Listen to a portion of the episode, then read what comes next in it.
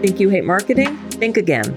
I'm Kelly, and welcome to the Marketing Chat Podcast, where I help you get moving with your marketing with way less stress and way more fun. In my interview today, I'm chatting with Dr. Aaron Ahuvia about his new book, The Things We Love How Our Passions Connect Us and Make Us Who We Are. It's about the psychology, biology, and evolution of why we love things. I'm so excited about this interview because I adore all things psychology, biology, and evolution. And Dr. Ahuvia is the world's leading expert on brand love, which is the practical application of this book. As a brief introduction to the interview, I wanted to share a few comments I got on Facebook. I asked my connections if they have a thing in their life that they love, almost like a person, because that's what this book explores how we do love some things and some brands almost the way we love people. Here's what my Facebook people had to say. One person said that they love the antiques in their life by using them. Now, they know that this is a use it or lose it thing, less than a love thing. Dr. Ahuvia discusses a concept like this in his book, which I bring up in the interview, about a woman who stopped loving her iPod after she stopped using it. So absence didn't make the heart grow fonder, absence killed her love. Someone else comments that they love their Jeep because it represents the best qualities in their life and in them. This goes to the idea that we tend to buy things that represent who we are. We love things that are part of our self concept. This is a key part of Dr. Ahuvia's book. One person wrote that love is based on our idealized concept of a person or a thing. They wrote that we fall in love with the idea of the thing more than with the actual thing. This is also something that comes up in Dr. Ahuvia's book when he notes that people tend to stay happily married when they maintain an idealized version of their partner rather than a more realistic view that includes their flaws. One person noted that they love everything about music, writing it, performing it, listening to it. To them, it seems like their love of music is greater than their love of people, though they acknowledge not really, because people are challenging, as in people find fault with them, put demands on them, and can just be annoying in a way that music isn't. Yet again, this is something in Dr. Ahuvia's book when he discusses the unconditional love that we seem to get from things and animals. Finally, two people note on my Facebook post that the English language lacks the nuance that some other languages have concerning different words to signify different types of love. This is so true. We throw around the word love when often we may actually mean like. So, has love lost a deeper meaning in English? I highly recommend Dr. Ahuvia's book, link in the show notes. And I hope you love listening to this interview as much as I loved conducting it. I can't tell y'all what a thrill it is to have on today's guest, Dr. Aaron Ahuvia, the author of The Things We Love How Our Passions Connect Us and Make Us Who We Are. It's branding, it's psychology, it's biology. Y'all absolutely must read it. Aaron Ahuvia, PhD, is a professor of marketing at the University of Michigan Dearborn College of Business and the most widely published and cited academic expert on non interpersonal love. He's published more than 100 academic papers and conference presentations, and his research has been quoted in Time, the New York Times, the Wall Street Journal, Glamour, and major publications in Europe and Japan. Dr. Ahuvia has also appeared on public radio talk shows, as well as popular television shows, such as The Oprah Winfrey Show. Welcome, Dr. Ahuvia. I am so happy you're here today. Thanks. It's great to be here. For the past 30 years, your work has been focused on what you call brand love. In mm-hmm. fact, you're the leading expert on brand love. So, what is brand love? So, there's lots of different kinds of love. We've got romantic love, and then we've got familial love, you know, for your family or parental love for your kids. Brand love is it's love, real love, but it's love that people feel for brands or products or services or other things that marketers are interested in. You mentioned non interpersonal love, which is a little bit of a mouthful. I was tried for years to come up with some good name for this, but that's just, you know, love for things, every anything that isn't a person, basically. And brand love isn't scientifically different from that. I mean, it's not a big difference between loving a, a product and loving some other object. But when I talk to marketers, it helps a lot to say brand love because then they understand so how it connects to what they're doing. Totally. Yeah. If you just say, I think love of things to a marketer, especially considering in your book you talk about like a sunset or animals, that's not going to resonate quite as much with marketers as brand love. Yeah, uh, they don't always people don't always make the connection. I was at a design conference some years ago speaking at a design conference and a, a guy at one of the cocktail parties came up, recognizes me from the poster as one of the speakers and says, Oh, you know, what are you going to be speaking on? And I said, Well, I'm going to be talking about the psychology of love. And he thought I was joking. So he said, Really? Oh, okay, I get it. Peace, love, and happiness. And I thought, well, you know what? That's all I've been researching for my whole life is peace, love, and happiness. So he was he was said it jokingly, but it was really it actually happened to be kind of spot on. It's true that people don't always make the connection, although the, the connection is really there because yeah. it's the difference. One of the differences between the way a very old school, not a new economist, economists today are a lot more sophisticated, but your sort of stereotype of the old school economist of like, people buy a pencil because it writes, and that's all you need to know, right? It's the difference between that and the way marketers look at things, because marketers have never seen things that way. Marketers have had to deal with real consumers all the time. Yes. And so marketers have always been a lot more sophisticated to look at other kinds of things that, that affect whether consumers buy your product or not. And so brand love is, is one way of getting at both the functional benefits, but also the other kinds, that other stuff that that's so important. I love that you go into both in your book. You do mm-hmm. talk about the emotional and the rational. And yeah. you're so right. When I went to business school in 1998, my finance and economic classes, they were still talking about the rationality of buyer behavior. And I was arguing with them then about no, people do not act rationally when yeah. they buy things. Absolutely not. And they were like, no. And so I had to answer on my tests and papers using rational theory. Right. And it just, oh my God, no. yeah, absolutely. So some people argue that you can't love things, that you can only love people. And now, obviously, I disagree with them. And mm-hmm. I've read your book, but since my listeners might not have, would you share your thoughts on whether we can love things?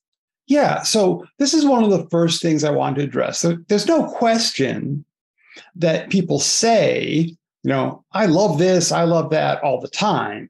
So, the, the, the question is, do they really mean it, you know, or, or not?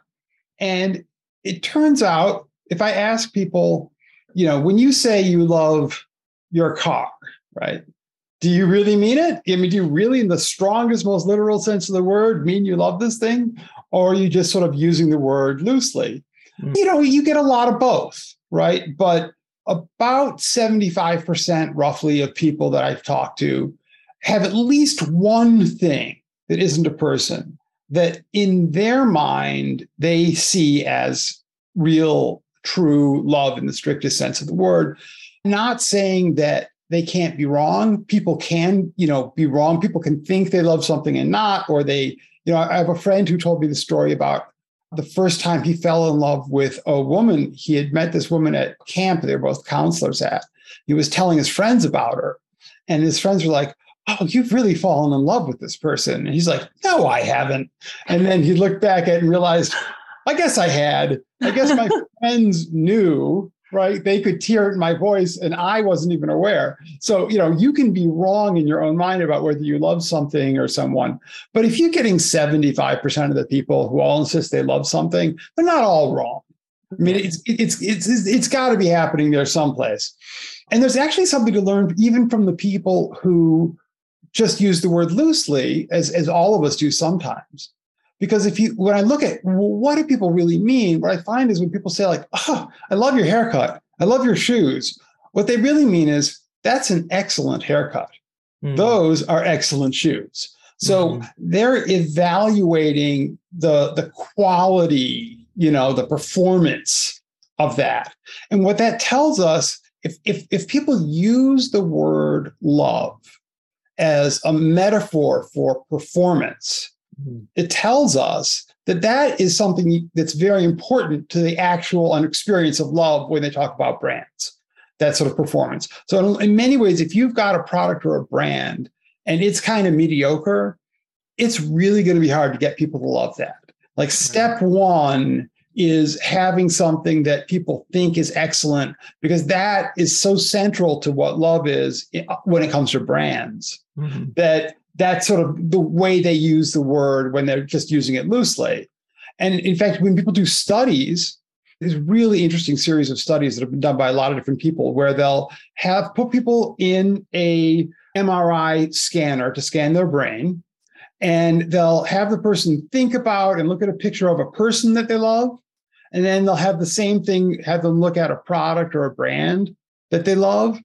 And one of the things they find that's different is that the parts of the brain that relate to judgment and evaluation are much more active when people look at a brand or a product that they love mm. than they hmm. are when they look at a person that they love. So we can be judgmental.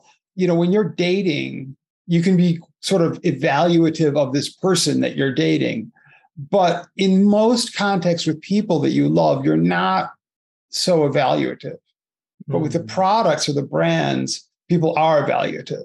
So that's sort of step one. But then the exciting and interesting stuff is all the other stuff because that'll that only get that gets you like one step in that direction, but it does not take you all the way there. And so it's it's the rest of the stuff that gets you there that I think is the most interesting. That is fascinating. And an example that you used a few times in the book about a brand is mm-hmm. one that I was immediately thinking of before you brought them up, and that's Apple. Yes. I am, a huge Apple fan, all things Apple, MacBook Air, iPad Pro, yep. a watch, iPhone 13, all the things. Yep. I use all their software. Yep. They own me. Yeah. They own me. Yeah. And I've even contemplated what would it take? What would they have to do to lose me? You know, like it would have to be something massive ethically. Yes. On their part to lose me. Right. I just love and adore. I'm going to use that word. Yeah. How all of their products work together so seamlessly. The software right. it just everything connects. I do something on one device and it happens on the other. Yep. It it's love. Yeah. It yep. is. and and and adoration and verging on idolatry which i think you, you go into a bit with them in the book. Yeah. And like i do judge and there is some rationality there but you know mm-hmm. because when the, i i do evaluate you know right. and and i evaluate them as excellent right. but it it's love it yeah totally is absolutely and and and and it gets to a lot of the other aspects mm-hmm. why people you know why brands now apple is without question the most loved brand at least in the united states yes. that i'm that i'm aware of. When i ask people you know apple comes up i did a small survey. It was not a representative sample but a small survey of 600 people asking them just like name three brands that you love. And apple was loved by far more then yeah. you know the next. It was apple then nike then samsung i oh, think. oh wow. But there was a big gap. Actually what was really interesting from that you know, forgive a tangent it was really interesting from that survey was okay so we've got this graph. You can sort of imagine the graph and, and the higher the number is the line is that's more people who say they love that thing. So you got apple up here like with you know a couple hundred people saying they love Apple, and then you've got Nike with about you know sixty percent of that, and Samsung with like forty percent of that, and then it just falls off, and then you've got seven hundred other brands with one or two people, mostly one person saying they love them. Wow. So with the so like you get a few brands like Apple, Nike, you know, and some others uh, Samsung, some others that that do have a big sort of following. Mm-hmm. And then you've got an enormous number of brands that have just a few people that love them, but that number is not zero. Yeah. Right. And so, like, for I, I really come to think that just about every brand out there, there's somebody who yeah. loves that brand, right? Whatever yeah. it is, right? But it's very few people. And so there's two lessons from that. One is you know, if if you're not, you happen to be not Apple, Nike, or Samsung, right? Somebody out there does love your brand. It's possible for somebody to love your brand because people are doing it. On the other hand, it's it's not enough right now to make a difference for you financially, mm-hmm. right? The companies that can make it work, like Apple and Nike, make st- astonishing amounts of money. Mm-hmm. But it's you know for the rest of you, it's possible to do but it's not really being done. Yeah. There was a, a study I, I saw in the Wall Street Journal a couple years ago, and it, it, it found that Apple globally made 95% of all profits in the smartphone market. Now, Apple does not sell anywhere remotely near 95% of all smartphones. Right. Especially if you get outside of, you know, affluent Americans. Mm-hmm. You know, a lot of other brands sell a lot more smartphones, but they make 95% of all the profits. Wow. And it's because they have a higher markup on their products. Yeah. And I ask my students, they're like, well, the other brands should put a higher markup on their product. But, you know, listeners realize, well, yeah, they could, they could raise the price, but people would stop buying it, right? Yeah. You know, Apple has that cachet and, and that love. Buying it, right? Exactly. Yeah. So, yeah. and that that is the power of having people love your brand. Yeah, absolutely. All right. So this may be a marketing podcast, but I've got degrees in anthropology and biology. So I want to talk biology and evolution for a moment, if we may. Right. One of the things that happens during love with a person mm-hmm. is that the biochemical oxytocin gets released. And this yeah. happens, for example, in romantic love, when we meet our newborn mm-hmm. baby, and like particularly with breastfeeding. Uh-huh. So, has research found that oxytocin plays a role in brand love? Yes, but not as much of a role. Okay. So it's easy. It does play some role, and there are studies that show that that oxytocin does play some role. And I imagine this is not coming from studies; it's just my personal experience. You know, all that sort of my take on the research. I think it depends a lot on the brand. Mm. There are some brands that really provide people with a sense of comfort. Mm. And I can see oxytocin. I have a hunch playing a war, you have this sort of warm attraction, that's sort of the oxytocin feeling. I yeah. can see that there. And then there are other brands that people love for other reasons. And maybe it doesn't play such a big role there, but right. it does it is measurable that it's playing some role. Mm-hmm. However, I think that the core thing that sort of unites our love when we love a person with our love when we love a brand isn't so much the oxytocin, it's more of a cognitive psychological thing that's going on. And that is you're taking the person. So when you fall in love with someone romantically, that you're merging identities with that person to a certain extent, right? You're obviously you're still yourself, they're still themselves, but you have this sense that the two become as one, right? Mm-hmm. Yeah. There's, there's a merging of the unit that's going on there. And that I think has evolutionary roots.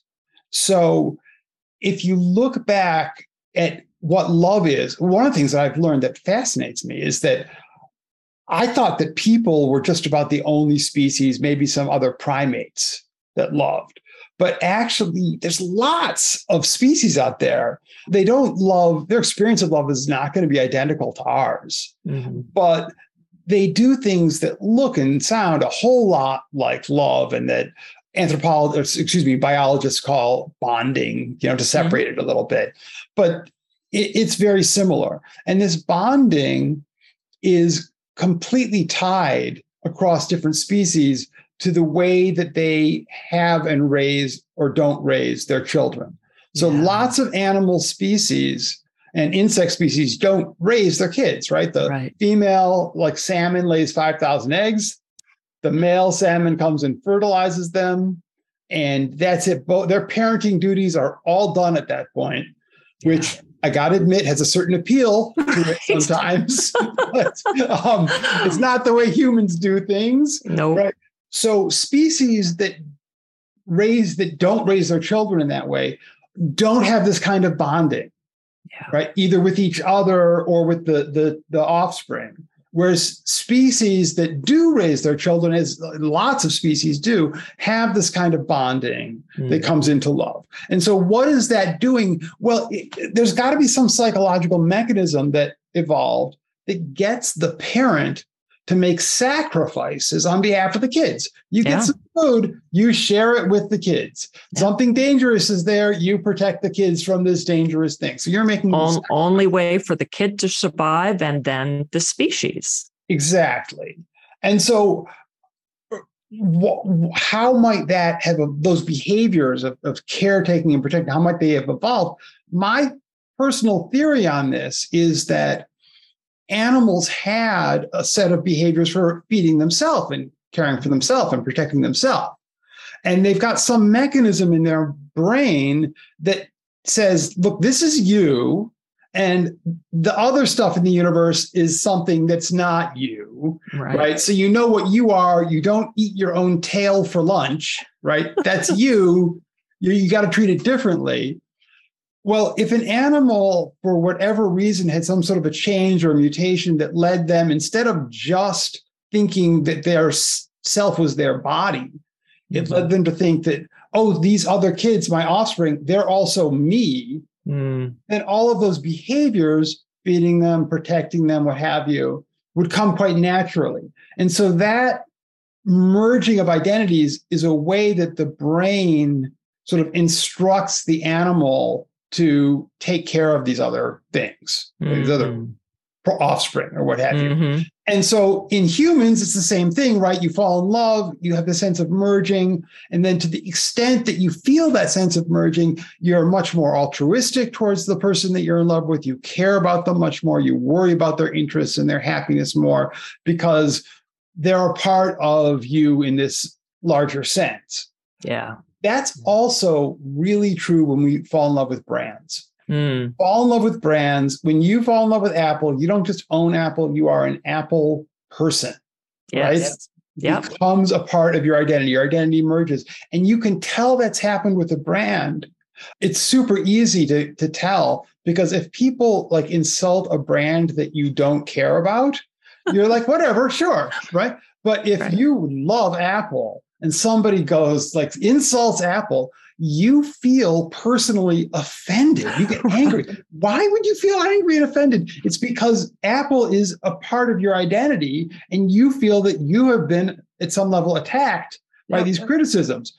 And so when brands wonder what's the difference, why is it when when somebody says something bad about a certain brand, people who own that brand rush to social media to defend it, right? Whereas in other cases, you know, someone will badmouth a brand and nobody will say anything. Well, well, that's the difference between having people, consumers who love your brand mm-hmm. and see it as part of their identity versus consumers who just use your brand because it has some practical benefits. That's great. I love that that theory, that concept. Similarly, HBO Max merging with Discovery Plus. Mm-hmm. At my other podcast, Geek Girl Soup, we are a little bit offended at the changes happening at HBO Max yeah. because it's our favorite streaming service and we promote them all the time.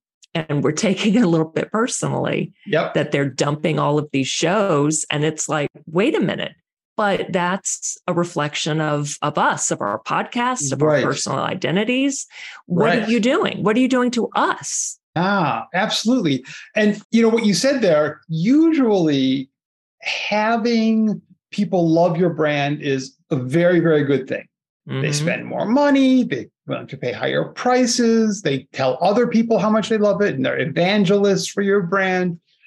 But there are times it's like the I don't mean to say say make a sexist reference, but the phrase, you know, hell hath no fury like a woman scorned, right? right right hell hath no fury like a consumer who really was in love with this thing who then feels betrayed so i'd like to show a fi- actually i'd love to show a figure from your book sure that's called aspects of the love of things Mhm. And if you're listening to this, you can look at the figure in the video on this episode's page of my website or in Dr. Ahuvia's book. So we'll describe it though as we go. So let me pull that up here. yeah this started with several qualitative very extensive qualitative studies that i conducted where i interview people asking them if they love anything or any brands and if so what are they and then we just talk about them for hours sometimes and i then i go through and i figure out what are the sort of consistent themes that i'm hearing between a lot of people you know basically just a lot of people saying the same thing. What are they talking about? So i came up with a list of sort of the common elements that people have in their experiences of loving brands or products or other kinds of stuff. And then i also worked with two colleagues Rajeev Batra and Rick Bagozzi. They're both at the University of Michigan Ross School of Business Marketing faculty.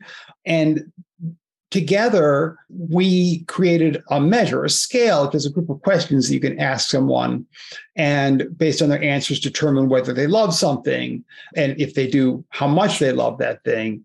And actually, if you're if you're curious about the scale, there's one in the book. There's a version you can take a little self test there. And I do when I do consulting, a lot of times what I'm doing with companies is I'm taking the scale that I developed and then customizing it to make it particularly appropriate for their brands to really get it exactly at how they can measure love for their products and their brands because there's always a little bit of tweaking you need to do to this thing Hmm. but this is the general model and if people say you know "Oh, love is complicated i have to agree. Love is Yes. complicated. It's got this is a complicated model. It's got a lot of parts. And i wish i could tell you love was simple. It's just these two things or three things. But you know, I, I don't get to make up the data. It really is a little bit more to it. So we can go through these. Yeah. So this is it's a heart shaped figure. And yeah, I mean, we shouldn't spend too much time on it because I have a few more questions for you. Sure. But I guess what I'm most interested in, because we were just talking about self concept. And so that's right in the middle, Mhm. uh, the four aspects of self integration, Mhm. where the, the four things are current identity, desired identity, life meaning and intrinsic rewards, and frequent thoughts. right And then on the outside, you have at the top the three aspects of positive emotional connection. There are Mhm. three things there, the three aspects of passionate involvement. Mhm. Beneath those, you have on one side excellence and on the other side long term relationship. Mhm. And at the very bottom, tragic if lost. Yeah. So, again, yeah, like you just said, this is very complicated. So, I'm not asking you to simplify, but I could easily walk through this. I, I'll, I'll- Awesome. I'll give an example. We were talking about Apple Yeah. earlier. A lot of people love that. Let's just use Apple as an example as we go through this. great. So, the first starting point, as I mentioned, for most people is excellence. You know, they think this brand or product is really good. So that's one of the features. And these are just going to, this is just a list of the attributes that people have in their mind that together create the sense of loving a, a product or a brand. And all of this you can trade off. Like if you're a little higher on one, you can be a little lower on a different one to get the sort of overall average because they don't all exactly apply to, to every product or every brand. But it starts with excellence. And then from there, you get these sort of positive emotional connection to the product or the brand. And that comes through having positive feelings about it and this sort of just intuitive sense that it's right for you. Like you start mm-hmm. using it, just feels right. And from there, you start to get more involved with the product or a brand. So we've got the different aspects of the sort of passionate involvement. It's not like someone is forcing you to be with this thing. You want to be with this thing. And so you have this passionate desire for it, and you're willing to invest resources. So a lot of times when people love products, they'll say, you know, I bought it and then I modified it in a certain way. I mm. changed this, I customized it, I made it better for myself. And so there's a willingness to sort of work with it and invest in it. And then that causes this sort of long term relationship. And so this isn't always true. Sometimes you'll love something, it'll be something you just discovered and you don't have any history with it.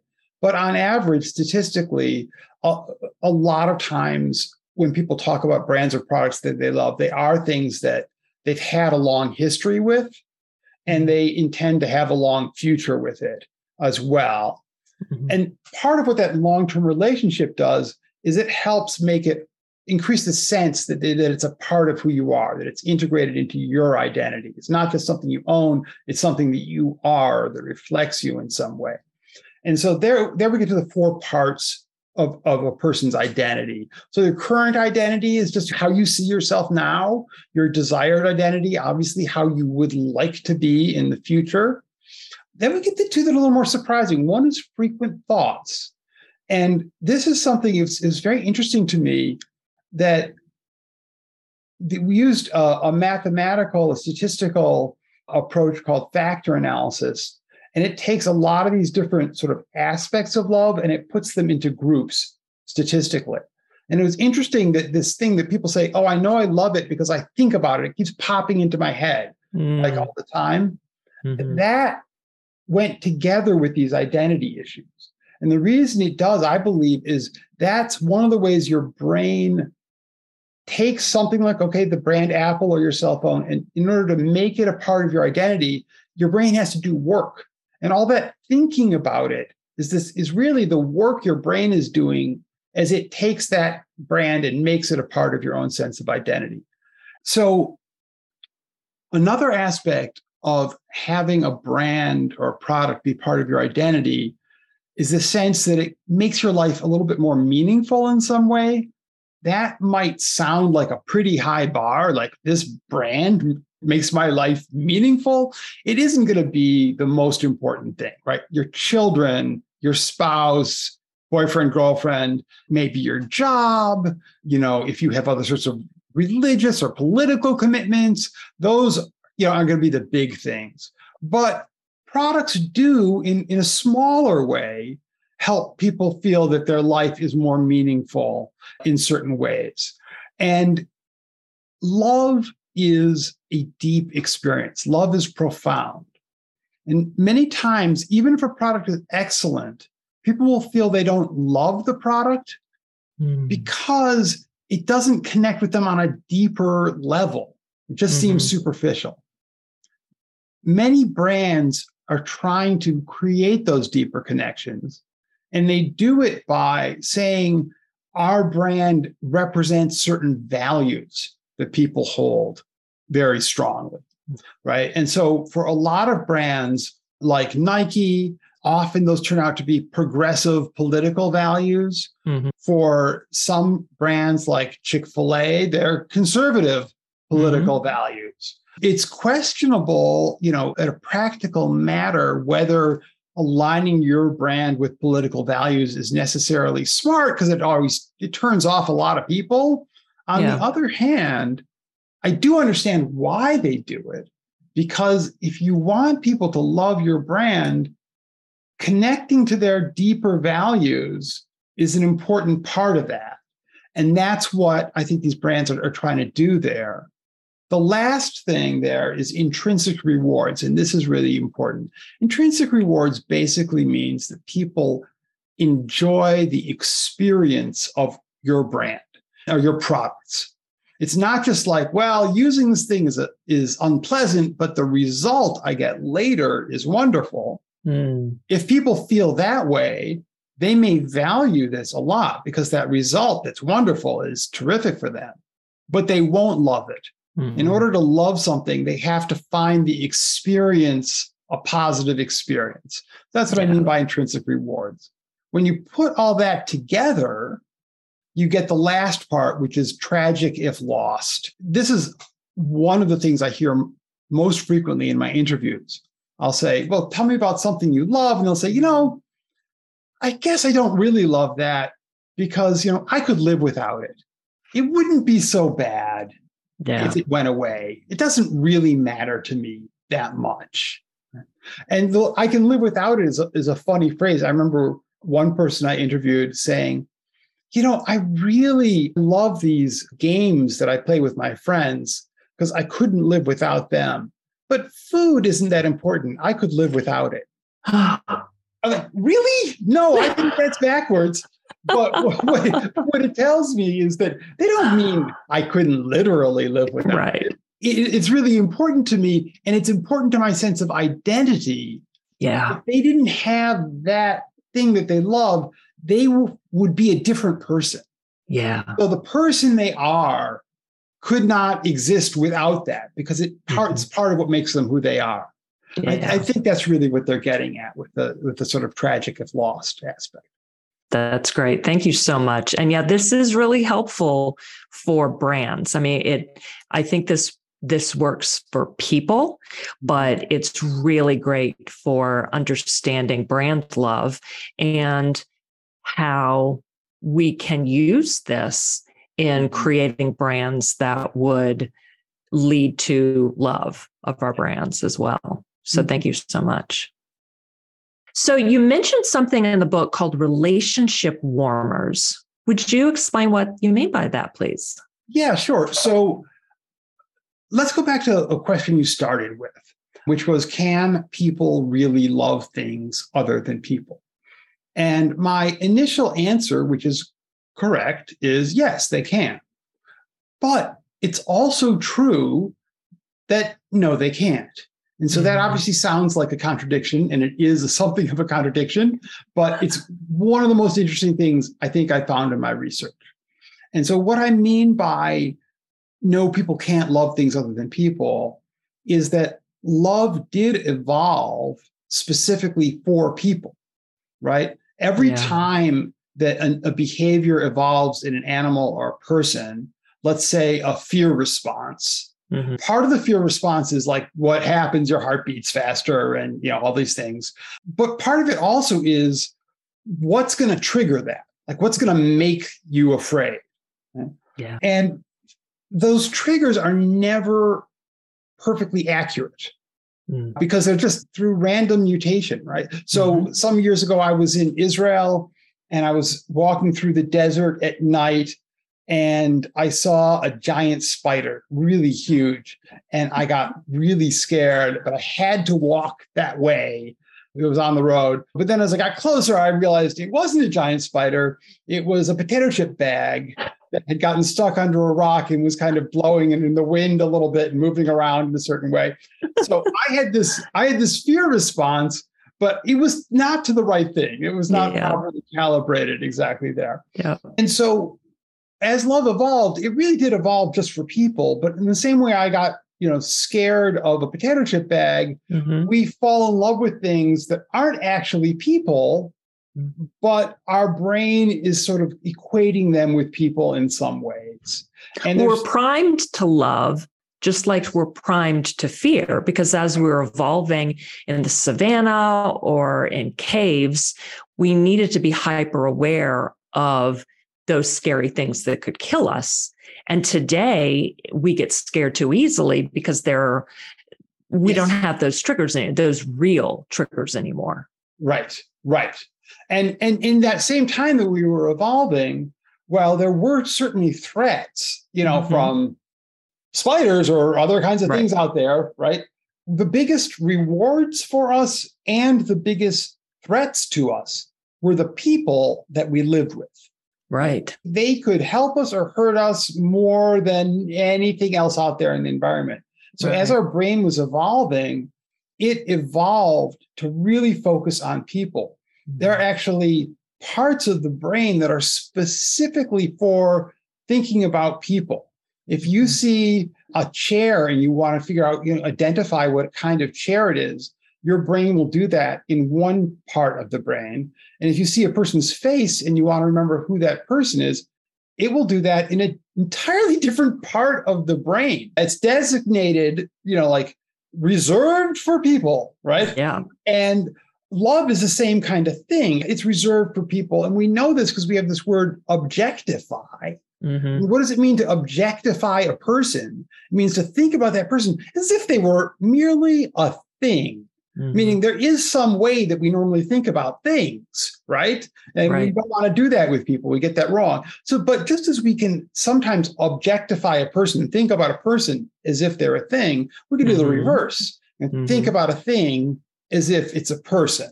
So this happens partly through anthropomorphism. Mm-hmm. So sometimes an object will sound or look like a person, right? Apple has Siri, you talk to her and she responds in this voice like a person. And so when you have that, it's much easier for people to love that brand or product because it, it triggers the, you know, I'm a person kind of thing in their brain to, to not 100%, but to a mm-hmm. meaningful extent. Mm-hmm. However, there are two other ways, and this is what I call relationship warmers, because if your relationship with products is very cold and practical mm-hmm. unless it gets sort of warmed up and becomes emotional in some way. So anthropomorphism warms up the relationship. Another thing that warms up relationships that is very overlooked is what the, the great consumer researcher Russell Belk called person, thing, person. So okay. You've got your iPhone, you love your iPhone, there's a relationship between you and your iPhone. That's person thing. But what do you do with the iPhone? Mm-hmm. You text other people, you mm-hmm. call mm-hmm. other people. It's a link in a chain that connects you to other people. That's mm-hmm. person, thing, person. And it turns out to a, a surprising and remarkable degree that when people talk about products that they love and you get into it, the first minute or two is like me and the object. But as you push deeper, it always turns out to be well, this object connects me to this person or to this group of people. It may do it in a practical way, like a phone does. You can talk to them. And interestingly, I found in, in one study, the more friends people had, the more they loved their phones because like oh, wow. connected them to more people, right? Yeah. Uh, so it could be that practical, but often it's a symbolic connection. Mm. It's like this item of clothing comes from my ethnic heritage, so it connects me to those people in my, you know, who share my ethnic heritage in a symbolic way. But it makes some sort of a connection to other people. So that's yeah. the second one. And what happens there, I should also say, is that your brain sees that brand or product sort of like a person because your brain connects it to these other people.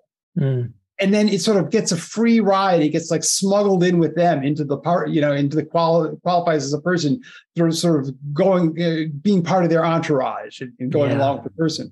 And the last one that we've already talked about a little bit is that you see it as part of yourself. So when yeah. you see a product or a brand as part of your own identity, you're a person, it's a person, you love yourself, you can love that brand because it's part of yourself. Mm-hmm. That also creates a warmer kind of relationship. So the three ways that people get to have this warm, loving relationship with products that requires this human element is they either think the product is a person through anthropomorphism, they think the product is connected with somebody else, or it's connected with themselves. And very often it's more than one of these, some combination of, of, of more than one of those. That makes sense. That's really fascinating and just just makes sense so that people would love or so many people would love apple and it's less likely they're going to love their broom right and there's you know the broom especially that gets back to the intrinsic extrinsic thing if you mm-hmm. really like cleaning house mm-hmm, sure. house is a meaningful activity for you sure. you might love your broom i know people who love their broom absolutely but a lot of people don't like cleaning house that much. Right. They see it just like I'm doing it. I want the results, but the process isn't something I enjoy. Right. And so they don't feel that they love it. They're just, yeah. you know, there's this expression we have with people, right? Do right. you love him or are you just using him or her? Right? Yeah. If you enjoy your time with the person, you love them. But if you just are like trying to get ahead in your career, you don't like Mhm. spending time with them, then you're just using them. And it's Yeah. the same with the broom. If you enjoy sweeping, you might love your broom. Otherwise, you're just using it in Mhm. this way. And that that's another aspect for, for companies that want to increase love for their products is to pay attention to the user experience. True. Yeah. And like you said earlier in your research, where the vast majority of the love went to Apple and, and Samsung and Nike, but there were all of these other brands where at least one person liked them. So definitely there are people who lo- loved them. There are Yeah. definitely people who loved their broom, but a, a broom brand is likely not to ever reach the love that Apple has. Yeah, and there's a number of reasons for that. I mean, playing games on your phone is just more fun than sweeping. Yep. The phone and connects you to other people, like you connects you just to other people more warmers. directly Yeah. than the sweeping does, although they can you can see the sweeping sometimes, but really not not the way a phone does. Another aspect that I find very interesting and was really surprising. Often I would com- ask people to compare two things that they love and just tell me which they love more and why. Mhm. The number one reason why people say I love X more than Y isn't I have more fun with X. It isn't it you know connects to my values in a deeper way. All these things that I would have thought would be the top Mhm. reasons. The number one reason is I spend more hours a day using X than I do using Y. really? That's so mundane. Why would that be so Well, you tell that story in the book about the woman who used to love her iPod. And then when her commute to work shortened, she stopped using her iPod. And that led to her not loving it anymore. Yeah. And I felt like when she told me that, I was like, the poor iPod, it did nothing wrong. You know, it, it didn't, it- you know, yet you no longer love it. I sort of felt, but but it makes sense. I felt bad for the iPod. I we did. were I felt bad for anthropomorphizing it. I felt bad Yeah. Yeah. But the reason it makes sense, if it was sort of connected for me and, and helped me figure it out, is I was doing research and I needed to find a scale, a series of questions that I could ask people that I could use to quantify based on their answers how close of a relationship they have with another person. Hmm. So how you know, and, and obviously people we love, we feel we have a very close relationship with with those other people, and right there, whenever I found these scales that psychologists develop to measure how close two people's relationships are, the first question is always how much time do you voluntarily spend with this other person? Mhm. And just the amount, the sheer quantity of voluntary time that you spend with the other person has a lot to do with whether you feel you have a close relationship. And that's what I think is going on when people say, I spend more time with product A than I do with product B. It's like I have a closer relationship because I spend this, you know, increased time with them. Yeah. And- And one last point here that I think is interesting Apple has done a really nice job of being part of many different aspects of our life. So I've got like the Apple TV that I watch Yes. at night. I've got my phone, but I've got my laptop. Some people have a watch, right? And because it has these different products and they're all really visibly the same, connected with each other, hmm all that time, so Apple gets credit for all of those interactions, not just the phone and not just the TV. right? Whereas there are other brands that might have a lot of different products, but they may be under different brand names, you know, from the same company, hmm or the connection between the products isn't clear in the consumer's mind. So the consumer, you know, may value the, you know, I get a good, my stove does well and my refrigerator does well and my computer does well, but they never put together that their stove and their refrigerator and their computer are all part of the same company yeah. and should create a stronger relationship with that company. Yeah, very true. Yeah, all things Apple play well together. Yeah. yeah. beautiful. So, getting practical for just a moment, what is the difference between your approach to brand love and the approach of most consulting firms? most consulting firms, I'm sort of a little sad to say, when they develop their definition of brand love, they got their people together and they all talked to each other and they figured out what they think brand love ought to be. And the problem there is that even if you come up with something that seems to make a lot of sense to you, uh, it often does not overlap with what brand love actually is, what it means mm-hmm. for people to actually love a product or a brand, because love is, is a real psychological phenomenon. You can't just decide what you think love is. Love is going on in people's brains and it has evolved over millions of years and it's it has some features that are that are there or, or not there. Right. So there's a company that shall remain nameless because I'm not out here to like pick a fight or bash, especially with a very large company and well-known company like this. It's a large, well-known survey provider. And they came out a couple years ago with their list of the most loved brands in America based on this survey. And they did what almost everybody else does is they made up their own idea of love. And then they did this, you know, measured all these different brands and they came up with their top 50 brands. And it was horrific. Apple was not anywhere on their list of the top of the most loved brands. It's it's what like far and away the most loved brand. It just wasn't didn't even make the top 50. And most of the brands that they said were the most loved brands in America, when I asked 600 people to name three brands that they love, and they came up with this enormous list of brands, those brands weren't on that list. I mean, I had bizarre, obscure little brands. I had 700 different brands that, you know, one person was mentioning.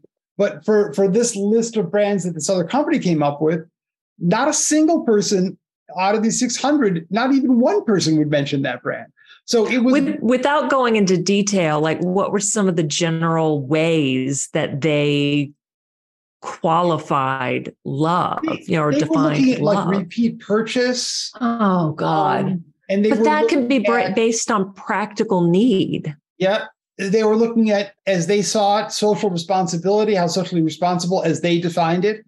That social doesn't automatically lead to love. Right. It does not automatically. That can lead to respect. It can, it can, it's nice. It can help create a deeper connection. Right. Not your as a company it's not your definition of social responsibility. It's the consumer's belief about yourself that matters not your definition and how you measure it right? So um it was it was just wildly off. And you see that a lot. So yeah.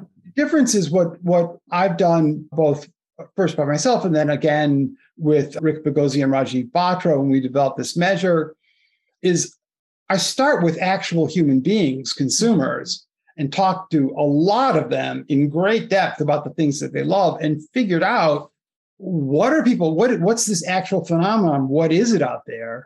And then built measures off of that, that reflected that. And they do the measures work really really well really well. And there was actually a, a study done published in one of the, the very top journals journal of consumer research that was not by me, was not by a sort of a brand love advocate. It was by folks who were interested in, in sort of other related constructs and other related measures that might predict brand loyalty. And so their question was, what's the what measure predicts brand loyalty the best? They had a bunch of different alternatives, and they determined that brand love was the most strong, the measure that was most strongly connected to brand loyalty, which is nice because usually whatever you know, if you study brand love, you think brand love is best, and if you think study satisfaction, you think satisfaction is best, and whatever. Of course, this was nice. You had people were studying attachment and came out and said, "Well, actually, brand love seems to do a little better yeah. than than what we're talking about." So that makes perfect sense to me. Yeah. yeah. So, is brand love really relevant for most brands? I think it depends on the brand strategy. It depends mm-hmm. on the brand strategy. So there's a very viable and often successfully used sort of low involvement strategy, which is you get your product everywhere so it's really convenient to buy. Mm-hmm. And you get consumers to have a general positive feeling about your product. Like they, they think it's, it's a good product, they have some positive mental associations that they connect with it. And then you give them a coupon or you put it on sale Mm-hmm. Or maybe you don't, maybe you try and have a little bit more of a premium brand. But in any event, it's sort of overall value for money and convenience and high awareness. They, they hear a lot about you advertise a lot, right? Yeah. So that's that's a, a, very viable low involvement strategy mm-hmm. uh, for companies. There's also the much more high involvement strategy, and that is we're going to get consumers to really care about our product. We yeah. want them, if it's not available in the store they're in, to go to a different store, mm-hmm. right, to get it. We want them to be willing to pay a price premium. We want them to buy it even if it's not on sale or mm-hmm. not on end of aisle display or you know all those sorts of things. So if you are trying for that more high involvement strategy, then brand love, I think, is the way to go. Yeah. It is, it taps into people's real pre-existing brain to structures in their brain, the way the human brain works that you know come millions of years before there were brands, right, are very much embedded there. And it works using in a harmonious way the, the way people's brain and minds exist already in the way they, they work already to create the kinds of attachments that, that marketers are trying to create with mm-hmm. the brand. I will say that there are a couple of misunderstandings that are really easy for me to know why there's a misunderstanding, but that re- can be relevant here. And, and one is a lot of times when we use the word love, what we mean is this very, very strong relationship, right? It's like stronger than liking. It's a different thing. It's a very strong relationship. And people do love Apple that way. It does happen for some brands. And I will say for, you know, Samsung, I know people who love Samsung that way. And, you know, Lululemon for a while yeah. had like crazy people really crazy about it. But for a lot of brands and a lot of industries, that's probably not going to happen. Mm-hmm. And so it is understandable that they might think, well, brand love isn't relevant for me. Yeah. But what we found in, in our research this is again with Rajeev Batra and Rick Bagozzi, is that it's really all relative. So if you are in an industry where the whole industry, everyone has fairly low levels of the sort of emotional connection, mm-hmm. you just need to have more than your competitors. True. You don't have to have as much as Apple. You don't have to have as much as Lululemon. You just need to have more than the next guy. Yeah. Right. It's like that old joke about the the two the two folks in the woods who see the bear and, and one starts putting on his shoes, right? And he's like, you can't outrun that bear with your shoes. I don't need to outrun the bear. I just need to outrun you. Right. You don't, you don't need, you know, to outrun Apple. You just got to be faster than the alternative. You got to be more loved than the alternative, even if it's a fairly low level for everybody. Yeah. So it can be relevant in that way to a, a lot of different companies. That's great. So, do you have a few tips on how small brands can use brand love to boost their brands? Yeah. One option that's available for some brands, although, of course, not all brands. I talked earlier about how anthropomorphism, right? You have the product mm-hmm. that kind of looks like a person or it talks like a person. People, the brain sees it as a person. It makes it easier to love this brand. Well, if anthropomorphism, a brand that can look a little bit like a person or product, if that helps, just imagine what a real person will do. Mm. So a lot of brands, those of smaller companies that are built on sales, like actual interactions between a human being and another human being. That's going to be the strongest source of brand love. Mm. It's, you know, the brand gets connected. You're a small company, so they really see you, the owner, the entrepreneur, you are the company for them. Right. And so your personal relationships with people, and I know I'm not the first person telling you this, if you've got a small company, you should know this already. Your personal relationships are the relationships that people have with your company, they are the relationships that people have with your brand. Right. Mm-hmm. And so being able to find and, and work with those relationships in a good way is going to create a lot of brand love for smaller companies. Another aspect that, that, that works out there is sort of finding you're a smaller company finding those people who already love you, who are yeah. likely to love your brand, finding the people you're really right for. And so a lot of marketing isn't convincing people to love your product. It's finding the people who are going to love your product. Mm-hmm. And that's a that's a, a big job, but it's an important job for a, a lot of smaller companies. Mm-hmm. So those are just two. There's more, but I think for smaller companies, those are particularly relevant pieces of advice. Absolutely. That's great. Thank you so much. This was just awesome and so fascinating. All my listeners need to read your book. Thank you very much. Anybody who feels love needs to read yeah. the book, right? if love isn't something in your life, then you know it might not be for you, right? right. So I, I appreciate the plug. This was a wonderful opportunity. I really enjoyed speaking with you.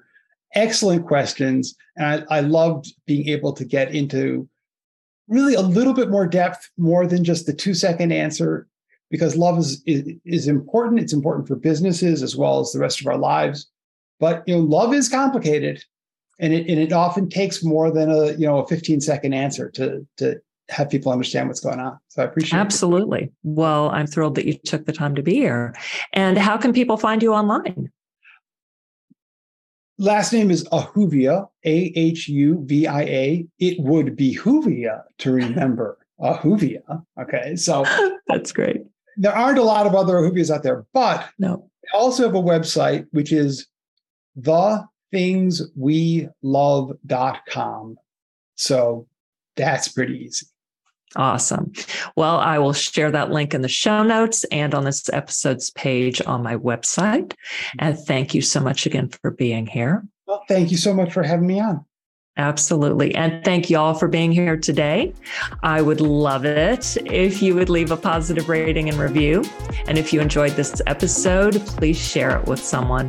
I'll be back in a few days. So I'll see you next time on the Marketing Chat podcast.